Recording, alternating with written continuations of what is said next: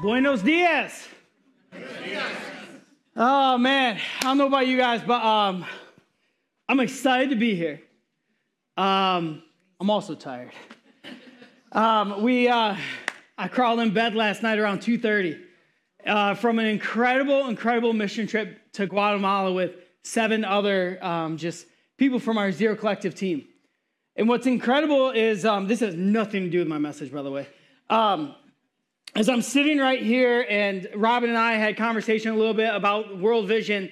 Um, I had no idea Robin was going to share part of part of their journey. And what's incredible for me is hearing a mother just share the deep desire, right? To see kids not just have access to clean water, but we have to understand that when they they receive this uh, this access to clean water, they receive also access to the gospel. We're not just talking a physical life change, we're talking a spiritual life change. And a lot of times we overlook that. Guatemala, we, we had the opportunity to see some of the ministries that um, we would partner with. And one of the ministries is a water filtration ministry. Water. Basic thing for many of us that we don't even think about. Water.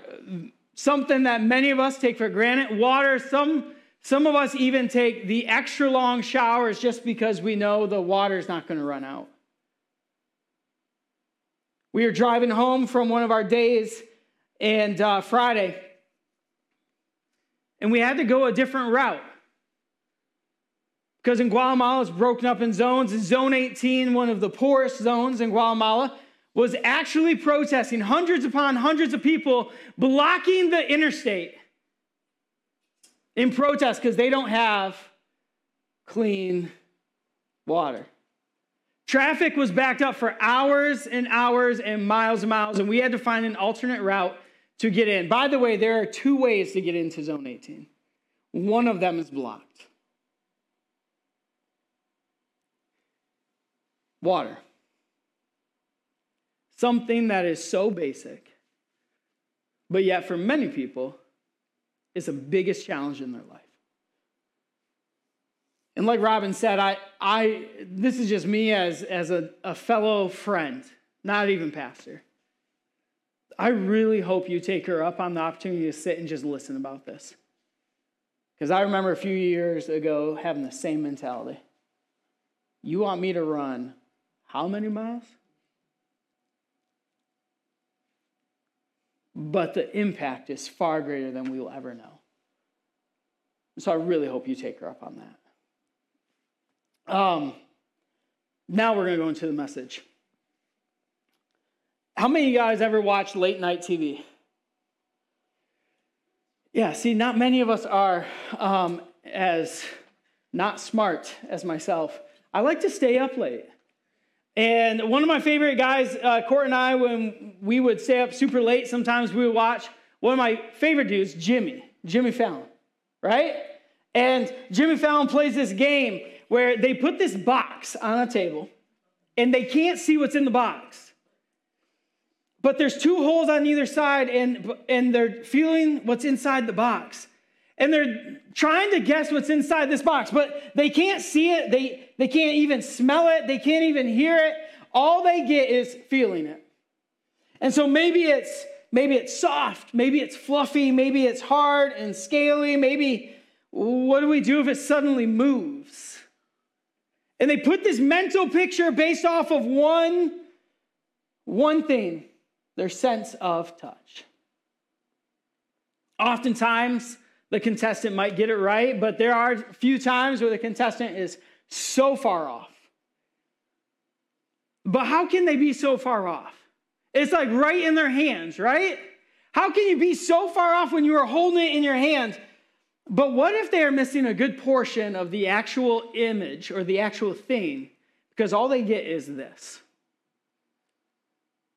What if they're only seeing and feeling, interacting with just a portion of what's actually in the box. Their perception is only what they are feeling. It's a limited image, it's not the whole picture.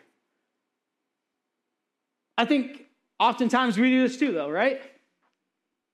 We want to show one frame in our life, one perfect image in our life, and have everyone believe that to be true. But what if the reality looks different?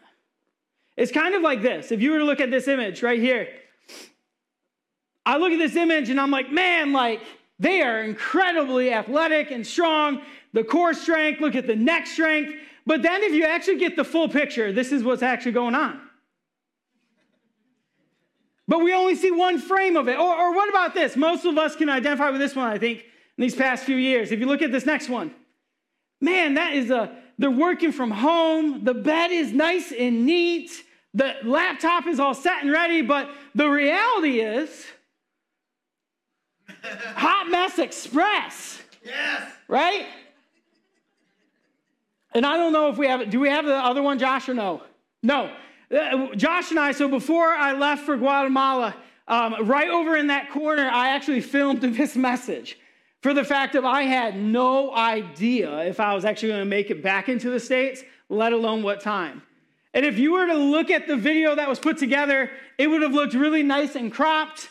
Lights were at, uh, like looking really good. But if you were zoomed out, you would have seen cameras and cords and lights everywhere. We had a light on a, a, ladder. We had some cameras on different things propped up, aiming at the right angles and everything. The, the frame was different depending on what lens you looked at it with. The frame was different depending on what lens you looked at it with. And I think when we think about our lives, I think that applies to our lives. A lot of times we want everything to be Instagrammable perfection. If I can at least get you to perceive how my life actually is, then you will actually buy into it. If you perceive that my kids are so well behaved always, and they listen on the first time, and they stay in their bed at night, if I can get you to just think that by this little frame I put on Instagram, maybe just maybe you will believe it. But the reality is far different, right? My kids running around like chickens with their heads cut off. They don't stay in their bed that great at night. So, what frame are we looking at? Here's what I want to go after today it's a very simple statement but I think it has very big implications for us today. When we reframe our mind, we can restore our perspective. When we reframe our mind, we can restore our perspective. So, simply put, for many of us today, what may God be asking you right now, us even, to reframe and see through a new lens, to see things how He does? And He has been seeing them rather than our own perspective. What needs to be reframed to get the bigger picture today? Oftentimes, it also comes out and plays out in, the simple question of, well, how do two people go through the same exact thing but with such different results? Right? We see two people going through the same exact thing. Two people get diagnosed with the same type of cancer, and one just simply clams up inside, never to leave again. Life is over. Life is done. I'll just sit in my chair and let it fade away. But the other one, same type of cancer, same news, same doctor, says, I refuse to just stay here and live the rest of my life in this chair. I believe God still has something out there. And if I'm still breathing, He's not done with me yet. So I'm going to live life in His presence every opportunity I get. Same situation, radically different perspectives. Or what about people at the same job, same wages, same place? One keeps grumbling how much they hate their boss, how much this work just stinks. Why am I even here? But the other one,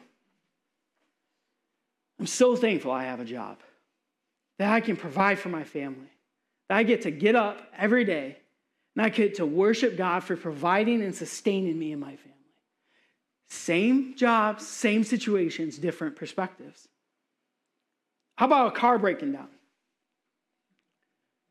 Some of us maybe would get out, you, you do the kick the tire, and ah, come on, You get frustrated, and how could this happen? Don't they, doesn't my car understand I have stuff to do today? Like the car actually has a brain, right? But the other person might get out and look all around and see all of God's beautiful creation. Take a moment just to breathe it in and figure out, well, maybe the tow truck will be here in 30 minutes, maybe an hour and a half. But whatever one it is, I'm, I'm just going to make it the best of this time I have. Same situation, different perspectives. The framing is radically different. How we perceive and interact with stuff is radically different. And that's the key to it. We have to recognize the lenses that we have on, and then also recognize that we have to remove them to lean on God and, and see this life that He gives us through His lens. The Apostle Paul does this really well. He does this incredibly well, actually. If you were to turn to Philippians 1, this is what it would say uh, 12 through 14. Now, I want you to know, brothers and sisters, that what has happened to me has actually served to advance the gospel. As a result, it's become clear throughout the whole place, or whole palace guard, to everyone else that I am in chains for Christ. And because of my chains, most of the brothers and the sisters have become confident in the Lord and they dare all the more to proclaim the gospel without fear. Now, I don't know about you. Um, personally, I haven't been arrested yet. And so I don't know what that necessarily feels like to be in chains. But what's intriguing in, in so many ways is as Paul is writing this, he's sitting in chains in a prison. A cold, a damp, not comfortable, no lazy boys prison. And, and we see his, his lens that he looks at this situation with is radically different than what I would look at it with. Because look at how he talks about this. What's happened to me has actually served to advance the gospel. Because I'm in prison, it's actually been a good thing. He, in a way, is saying, you know, that hey, God is using this moment, this situation in his life right now to continue to advance the gospel, the kingdom. We have to remember that even when he was in prison, God is working dynamically in Paul's life. We can't also overlook that Paul's life mission, after his coming to Jesus moment, his life mission was literally to proclaim the gospel in the most disturbing places in, in Rome and, and all the places where the Gentiles would dwell. And he specifically was trying to go after Rome. And so, yet, yet, if you were to ask him, how do you think you're going to get to Rome, Paul? His response would probably be, you know, I don't know, find a way, maybe ride a horse, maybe a boat, maybe a Tesla, I don't know. But I'm sure he didn't have in his mind the best way to get to Rome to advance the gospel was to be put in jail. That's not my best way. And my guess is it's probably not many of our best way. But yet, this verse, these few verses, particularly reframes his perspective as an advantage for the gospel. He wanted to bring the good news to the Romans. And it says right there that, in another translation, it says that many of the palace guards are now believers because of Paul being there. In prison, he writes many letters. He writes the letters of Ephesians, Colossians, and Philippians while chained up. I think a lot of times in our lives we can overlook things and say, man, God, I feel like I feel like this is just wasting my time right now. This whole situation and circumstances that I'm in, what's really the point of this? Help me understand it. The, the truth, though, is that God doesn't waste time in our lives, but we may miss it or even neglect it if we don't have the right lens on. See, God's using Paul in prison. It's not the ideal circumstances, obviously, not the ideal place. It's not the ideal anything. but yet God is using him dynamically. In, in the book, Winning the War in Your Mind, Craig puts it as this simple term called collateral goodness. Collateral goodness. This idea that God is working and moving even in situations that we see or we feel are bad or painful, even. Even in moments in our lives where we maybe are frustrated because something doesn't go the way that we think it should. But yet God is moving, God is working. Collateral goodness. And we see very clearly Paul's heart and his mindset in these short verses here. There's this joy in the midst of trial. There's this provision in the midst of even lacking. There's working in the midst of loneliness and isolation. And when we reframe our mind to see the circumstances and the events and how God is working, we can get a divine perspective for our lives. If we can reframe our mind to see what God is actually doing, we get a glimpse, a divine perspective for our own lives. There are so many days where I would just love to remember that simple truth. And I would love to have the glimpse of the divine perspective. A, a very well known proverb, Proverbs 3 5 through 6, this is what it says Trust in the Lord with all of your heart, lean not on your own understanding. But in all of your ways, submit to him, and he will make your paths straight. In all your ways, submit to him, and he'll make your path straight. The word here of trust can actually be translated to lie helpless. Uh, it could also be translated to be face down. So essentially, what the writer here is saying is when he says trust in the Lord, to lie down, to almost lie helpless down, and give full control over to the Lord. To give everything, not withholding anything, not reserving certain stuff. It's this idea when we trust in the Lord, it's, it's the same idea of a servant waiting for his master's command. It's the same idea of a soldier yielding himself, waiting for the general's instructions. To trust in the Lord means to totally surrender, not withholding anything.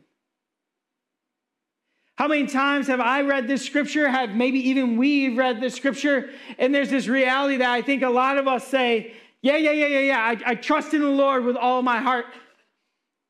But this little sliver over here, the sliver of my relationships.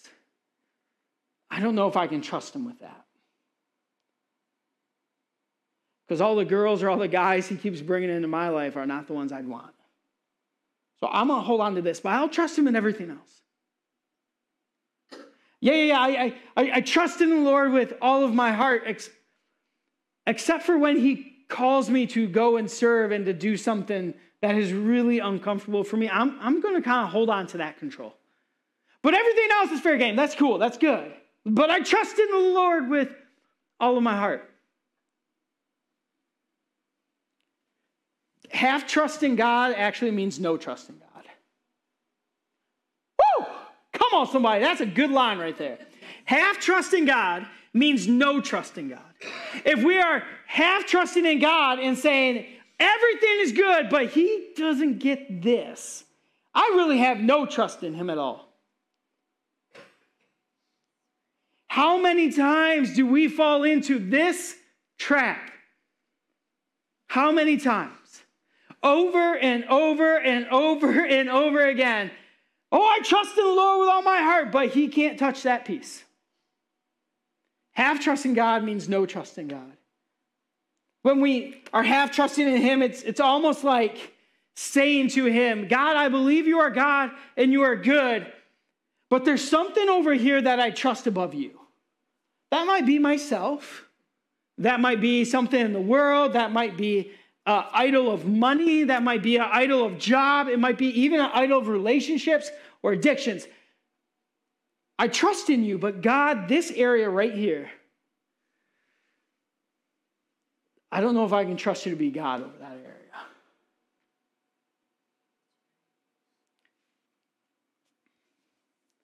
If I don't give and believe that God can be and should be Lord of all, am I allowing him to be Lord of any?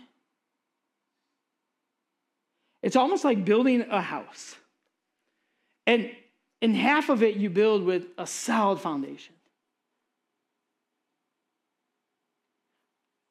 And the other half, you, you kind of take a shovel and you dig out a little hole and you put a piece of wood in there and you put another post over here and then you attach it to the other half with just some wood and, and there's some dirt and sand and it holds up. Holds up. But then rain comes. Then storms come.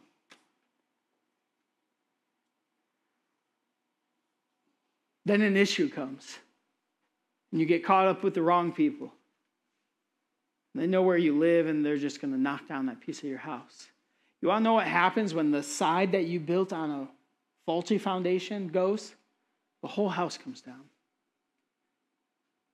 One of the most intriguing things this past week that we saw as we were driving is that uh, this is actually the story of many houses. This is the story of many houses. There are many poor communities, and as part of that, part of the house is on a firm, solid rock type of foundation. They literally would go and, and blow out half of a, a mountainside and then build off of the mountainside their houses. But in the rainy season, when the rain comes, the dirt starts to wash down. And can you imagine being in the house watching the rainfall and all you keep thinking is, is this actually going to stand? And then you start to feel it go. And you don't lose half the house, you lose the whole house down the mountainside. Everything you've worked hard for, every update you've tried to do, every moment that you've placed into this place is now gone because you built it on a faulty foundation. You trusted half of your house on the good stuff, and you trusted half of it on the bad. Can you imagine this situation in our life?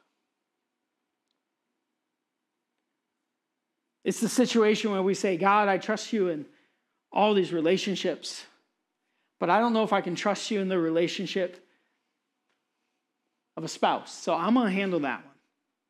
I'll trust you in a relationship with my friends.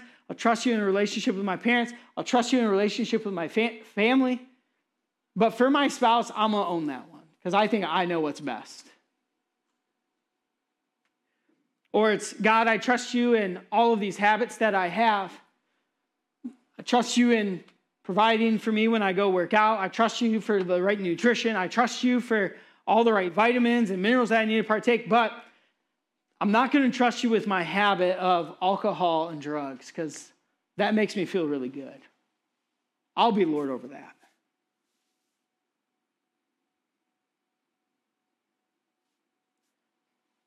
God, I trust you fully.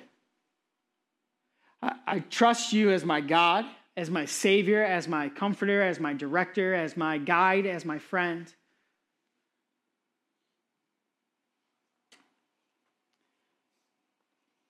But I'm actually going to serve the God of money.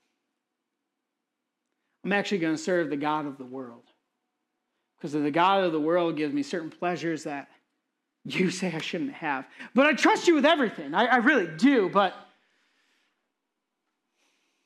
not that one. See, I, I, think we get an insight here, an insight that God is not looking for even a, the, the perfect trust. He's looking for the willingness to trust and walk with Him. The willingness to trust and walk with Him. And that comes when we reframe our mind to see Him working in life even when we can't see it. When we have the opportunity to start to get out of the habits, the drugs and the alcohol, and He's providing us the right people around us, the right programs around us, the right support system around us to get out of it. It's not a perfect a, a, perfect trust here. It's actually a willingness to trust Him every single step of the way and see Him working and providing and sustaining and reaching His righteous right hand down into the pit where we are dwelling in and pulling us out and saying, My child, my child, I love you so, deeply. Trust me. And He knows we fall, we know that we fail. But here's the goodness of this, right? Here's the good story. He's there every single step of the way. He's there to provide and to love and to show grace and mercy. It's a willingness to trust even when things don't make sense, even when we can't make it make sense. It's the willingness in your child to trust that at a young age that you're going to provide, you're going to care and support for them. That every morning when they wake up, that you're going to provide food. You're going to provide and care for them. You're going to change their diaper, put new clothes on them. You're going to hold them. It's also the trust your elementary child has that you're not going to forget them. It's also the trust that you're going to be there for them, you're going to champion them. But it's also the trust of your teenage child it's a trust that they have in you that you're going to walk with them through the tough times, that you're going to coach them in growing in life, and you're also going to help try to set them up for the future. It's also the trust that your adult children maybe have, that you truly gave your best intentions and your best for them, and that you were there for them the best way you knew how every step of the way. It's the moments that God is inviting us into in every aspect of our life. It's the moment where we reframe our mind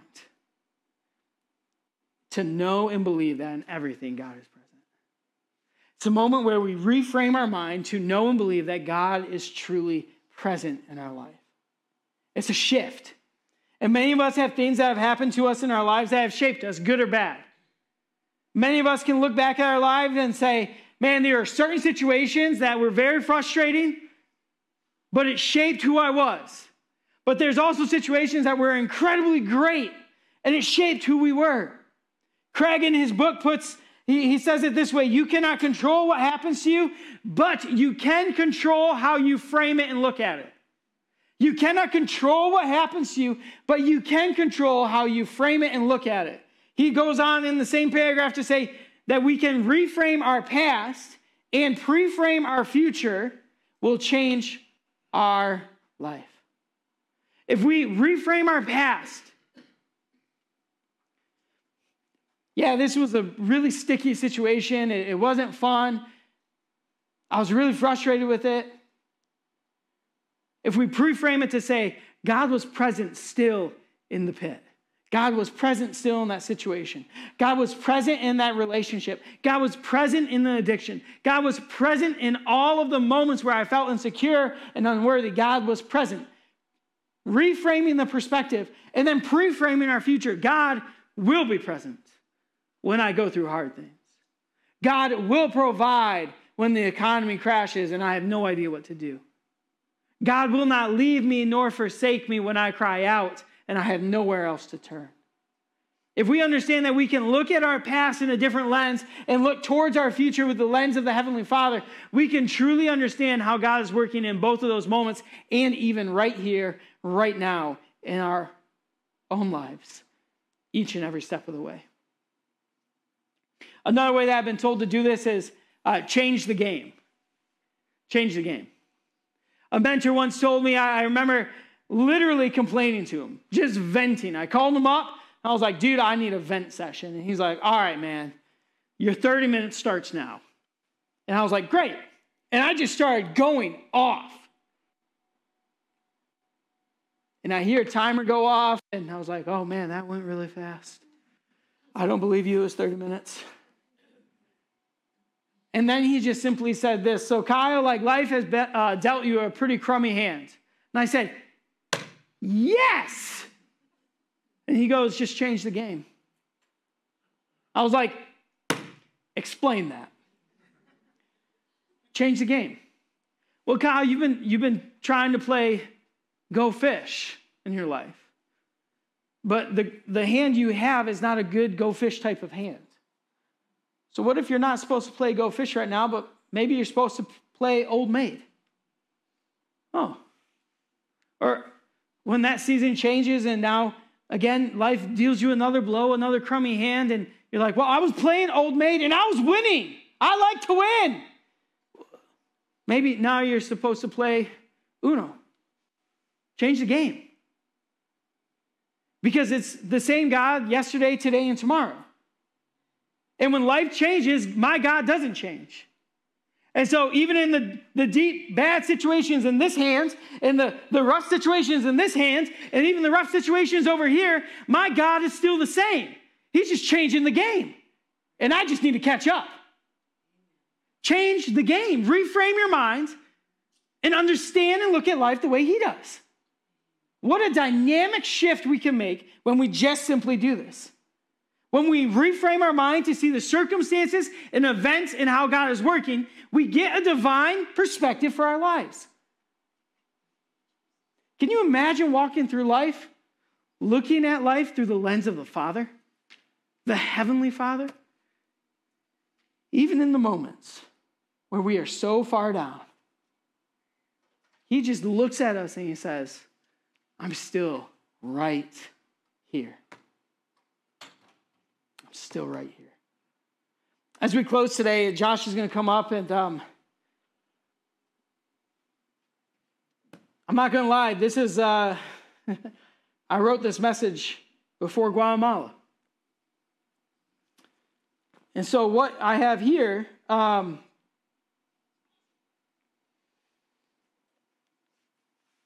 is not where we're going to end today. Change the game. I met multiple pastors in multiple ministries. And uh, a lot of these guys came from broken backgrounds, guys who were written off. And when God changed the game and they caught up, things moved in their lives, mountains moved. Ex gang members are leading churches in the middle of the hood. We're playing soccer as gang members are doing their thing over in the corner.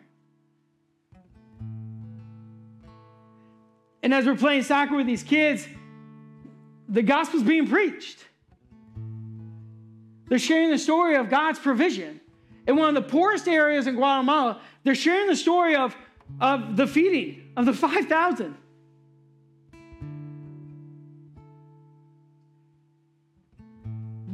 They're catching up when God is changing the game. And they're living in it. And they're saying, I'm here for it. We're talking about men and women who have been dealt rough hands since the moment they were born. Some kids being born into a family where a father is a drug dealer, and that's all they know. So, what do they grow up to become? A drug dealer. But God changes the game. He captures their heart, and then guess what happens? They say, No, I'm, I'm out of this lifestyle. I'm not doing that anymore. Instead, God's calling me to plant a church in the middle of the hood.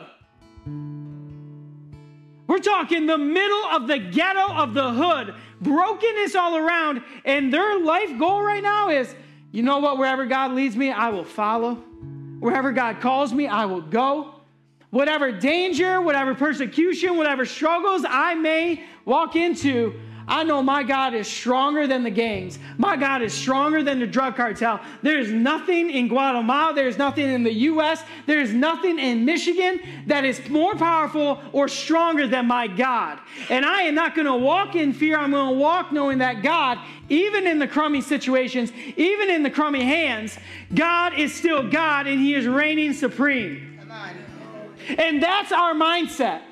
We need to have the shift in our lens and take off the, the goggles of our culture and say, God, you are God and you are God alone, and I will walk in trust with you. My life may be hard, but yet, but yet, it is well with my soul. I don't know what you walked in with today. I don't even know what I walked in with today. But I can tell you this there's something in our lives that we have to reframe our perspective. For some of us, it might be our job. For others of us, it might be a relationship. There's even some of us who, who maybe we need to reframe our life. And a lot of times we ask the question of what does that mean? How, does, how do I do that? The greatest way to fight your battle, this battle in life,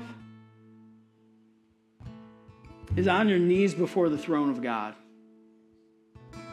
Knowing that the angel armies are standing by and they are fighting and they are ready for war.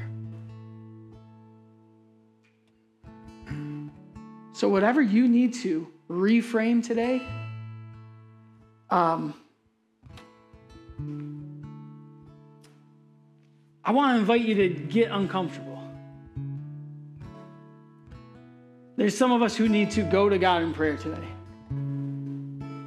And so maybe God is prompting you and He's nudging you and He's moving you to take a step and to plead on your knees for Him to come and remove the goggles that you've been walking with life in and give you His own lens, His own goggles.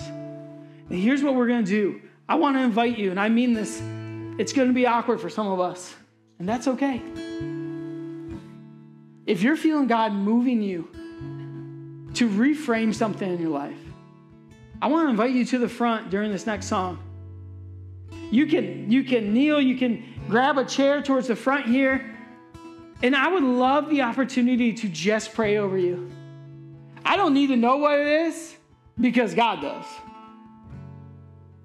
But if that's you, where you need to just intercede and just plead and, and lay out your cries before God, the front is going to be open where you can come and you can pray.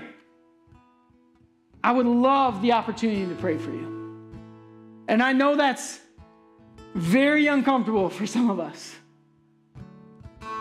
But I truly believe that God meets us in the uncomfortableness, in the inconveniences, in the struggles. He is present right there each and every step of the way. So during this next song, this the front is going to be open.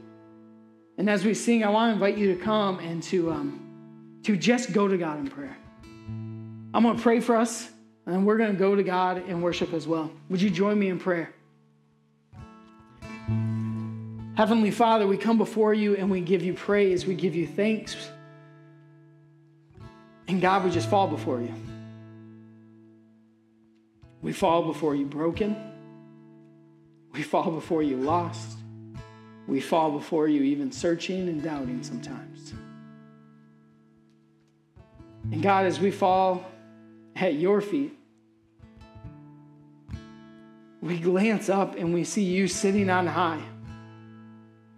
Not anxious, not worried, not confused. But as you sit there, your son sits next to you, the Prince of Peace. And we know that your peace will overflow from him into us and overflow from us to those around us, Lord. That you are with us, that you are near, that your spirit is present, that there is a tangible move of God happening in this community. But God, we know that there's a tangible move of you happening all over this globe. And God, I pray that if you're calling us to more, if, if you're calling us to take that step and to come to the front today, Lord, that we would not ignore it, but rather we would embrace it, that we would walk with you, that we would go to you in prayer, and we would lay down every single worry, every single fear, every single doubt, every single question, every single whatever it might be, Lord, at your feet, knowing that you hear us and that you will move the mountains. You will move the mountains, Lord, so that we can continue to walk with you. So, Father, we give you all the praise, all the glory, and all the honor.